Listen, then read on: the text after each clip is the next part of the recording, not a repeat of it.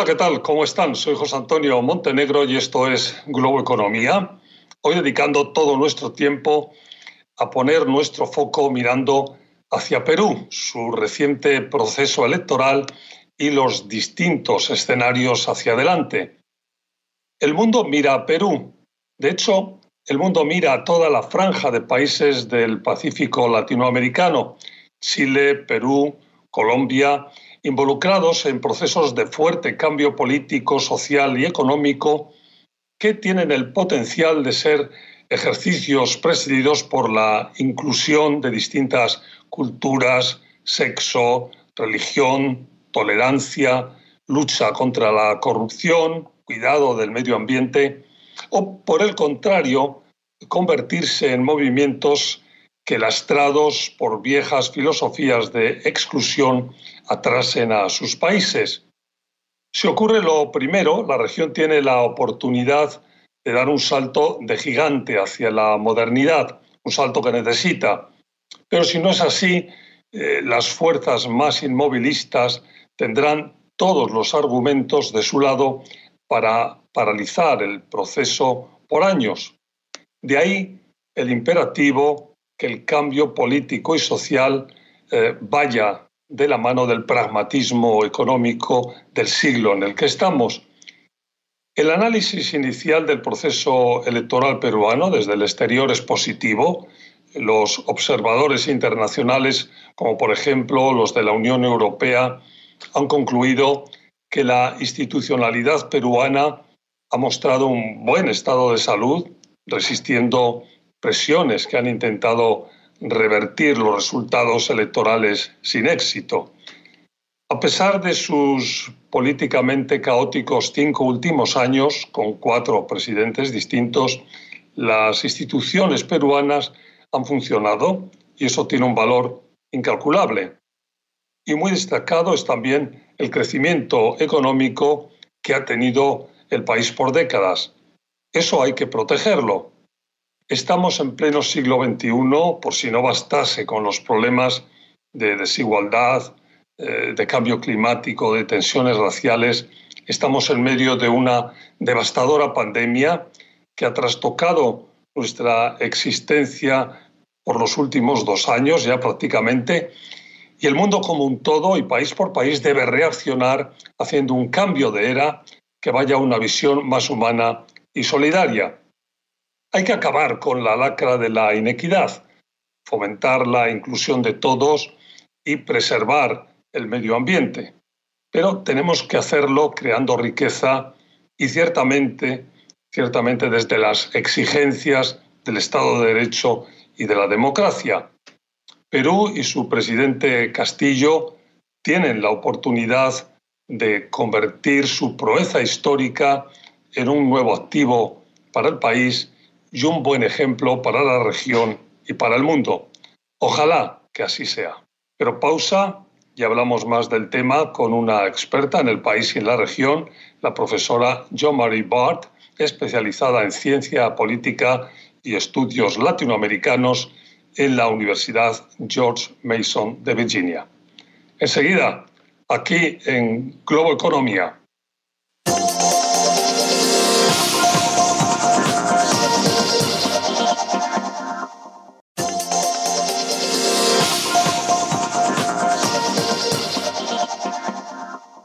Nuevo, como les decía hace un momento, mi invitada hoy es la profesora Jo Marie Bart, especializada en ciencia política y estudios latinoamericanos en la Universidad George Mason de Virginia. Eh, jo Marie, bienvenida, un placer tenerte en Globo Economía. Hola José Antonio, un gran gusto estar contigo. Muchas gracias a ti por, por estar con nosotros y vamos a dedicar eh, todo nuestro tiempo, como decía, a mirar hacia Perú en un momento apasionante de, su historia, ¿no? Es así, ¿no? Por supuesto, es un momento de grandes cambios. Perú es un país que ha tenido una economía muy positivo en los últimos años, con la excepción de la época de la pandemia que lo ha golpeado mucho. Eh, es un país de mucha riqueza, muchos recursos, eh, pero a la vez es un país que sufre de una situación política e institucional muy débil. Eh, incluso uno, una, varias personas creen que es un sistema político que, se está agotando y requiere cambios.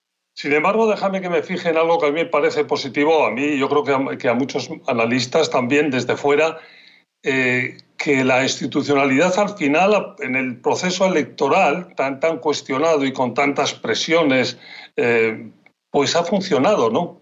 Sin duda, eso es un gran alivio. Em, es importante recordar que el Perú sí vivió un proceso de fraude electoral en el año 2000, precisamente eh, cuando el padre de Keiko Fujimori, uno de los, contrincantes en esas últimas elecciones, insistió en un tercer periodo que era a todas luces inconstitucional y eh, eh, manipuló las instituciones electorales para perpetuar un fraude para asegurar que él ganara.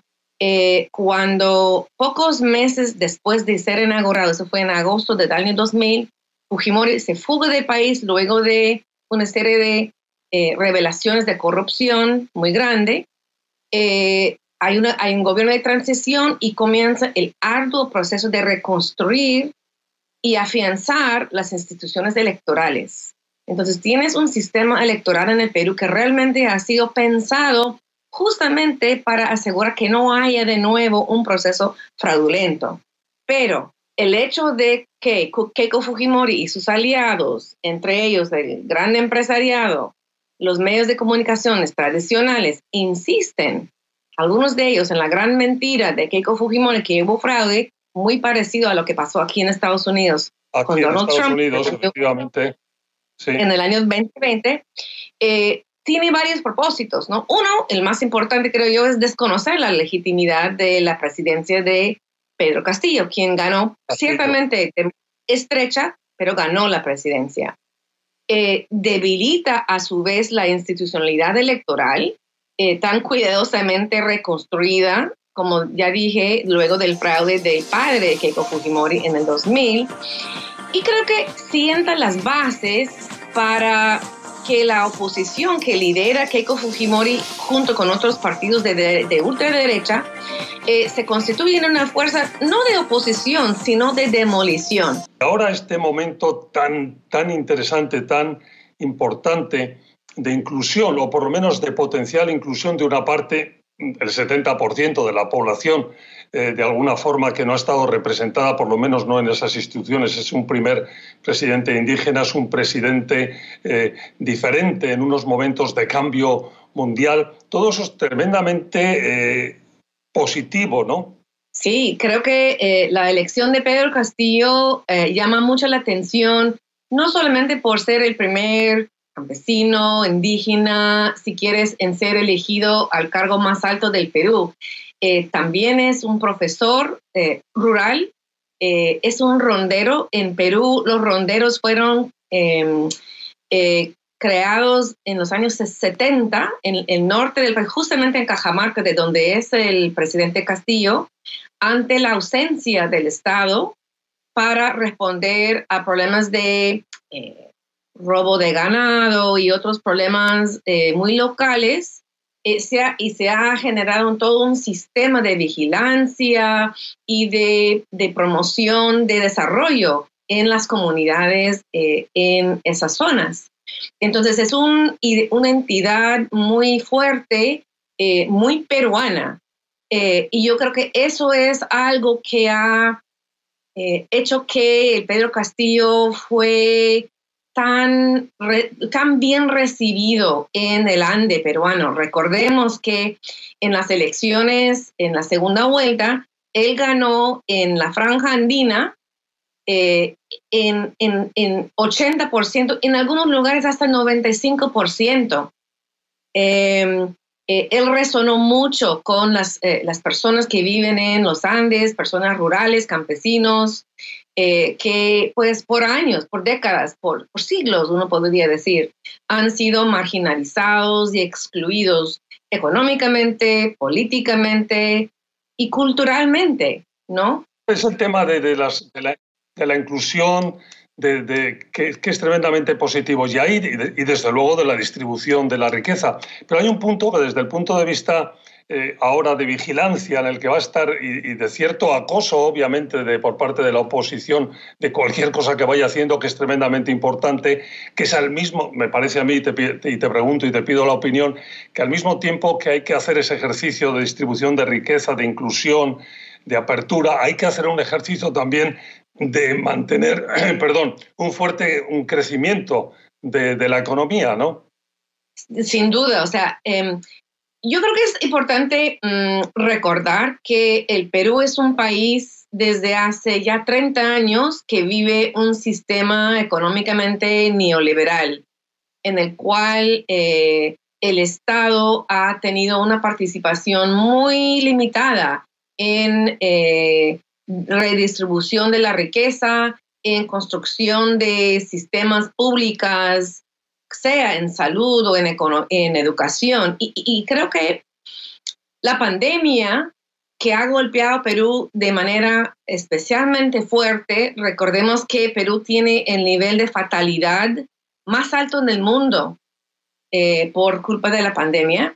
Y eso en buena parte es, yo creo que son por lo menos dos cosas que uno podría señalar. Uno es que el sistema de salud pública es pésima. Entonces, eso no ha ayudado a que Perú pudiese responder adecuadamente a la pandemia. Y dos, hasta el día de hoy, 70% de su población subsiste en la economía informal. Entonces, muchísima gente, eh, cuando eh, la recomendación para hacerle frente a la pandemia es quedarse en casa y movilizarse, ellos no pueden, porque ellos subsisten día a día en base a su eh, trabajo informal. Entonces ellos se enfrentaban a una decisión entre salir y buscar comida para poner pan en la mesa o morirse de hambre, literalmente. Entonces, yo creo que la pandemia nos ha ayudado a ver que el modelo neoliberal, como tal como está construido en el Perú, no funciona para la gran mayoría. Si bien ha traído riqueza para algunos, pero la gran mayoría sigue sufriendo pobreza, eh, y, una inadecuada eh, infraestructura. En, ah, otra cosa, el sistema educativo en Perú es una de las, más, eh, de las peores calificadas en América Latina. Eso también pasa por la falta de inversión estatal en, en educación, ¿no? Vamos a tenernos que ir a una pausa rápido, pero antes en este bloque me, gustaría un poco que miras tu opinión de la inversión internacional. Van, a necesitarse, y, tú tienes bien tomada la temperatura a, cómo se ve desde fuera el Perú en este momento. ¿Tú qué sensación tienes ahí? Hay dos escenarios que podrían terminar espantando a las inversionistas. Uno es un... Déjame, yo Manuel, déjame que hagamos una pausa y a la vuelta me comentas esos escenarios, esos dos escenarios que ves en el tema de la inversión internacional. Vamos a una pausa, volvemos enseguida con Globo Economía.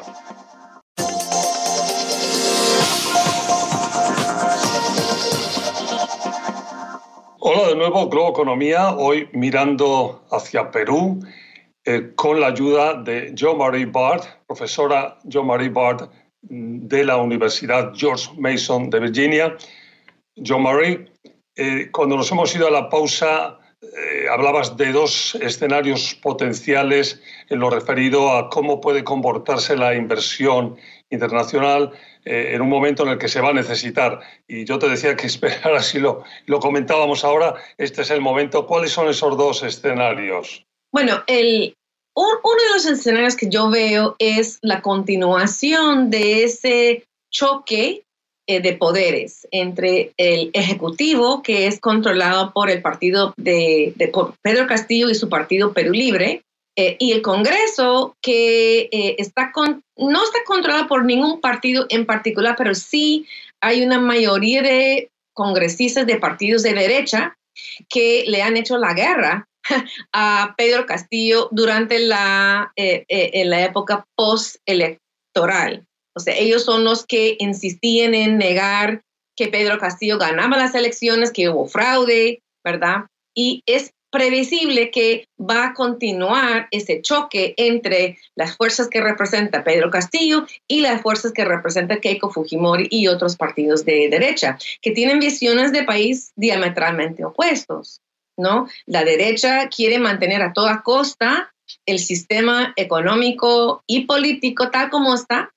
Y pues Pedro Castillo ha prometido cambios, ha prometido hacer cambios en la constitución que permitiría llamar a un referéndum para ver si la población está a favor o no de una asamblea constituyente para escribir una nueva constitución. El otro escenario que yo veo es que eh, el partido de Castillo, Perú Libre, que tiene un plan de gobierno mucho, muy radical, copa las instituciones y impone cambios muy estadistas, eh, eh, controla la, controlar a la prensa, limitar la oposición. Eso sería otro escenario muy grave para Perú. Yo veo ese segundo escenario el menos probable. Veo el primer escenario el más el más probable eh, para el Perú. Pero esas dos cosas podrían espantar a la inversión. los inversores internacionales, ¿cómo crees tú que van a reaccionar ahí? Bueno, yo creo que el gobierno ha hecho dos cosas importantes para calmar eh, los inversionistas internacionales. Uno es tener a Pedro Franque como ministro de Economía, que Franque es de izquierda, pero es una izquierda moderado, ha, prometido mantener los mercados, ha prometido que no va a haber nacionalizaciones. Eh, entonces, eso da cierta estabilidad al, sistema. Em, y dos, es que Castillo ha pedido a Julio Velarde mantenerse en el Banco de la, Reserva. Eso todavía está en verse si se va a lograr hacer, pero eso da también mucha estabilidad. Si eso no se realiza, pues vamos a ver cómo reaccionan eh, los mercados, ¿no? Joe Murray, pues eh, lo que suele pasar siempre en televisión, se nos ha terminado el tiempo. Muchas gracias por habernos ayudado a mirar con datos y con conocimiento de la situación a un país al que ahora mismo mira todo el mundo. Muchas gracias. Un gran placer estar contigo, José Antonio. Fue profesora Jo Marie Bard, especializada en ciencia política y estudios latinoamericanos de la Universidad George Mason de Virginia. Muchas gracias. Gracias a ustedes por su atención. Recuerden que eh, ahora, aparte, se lo estoy recordando todas las semanas, aparte de esta versión estándar de Globo Economía, estamos en podcast y que nos pueden escuchar en cualquier momento del día o de la noche que les parezca oportuno. Muchas gracias y hasta la próxima semana.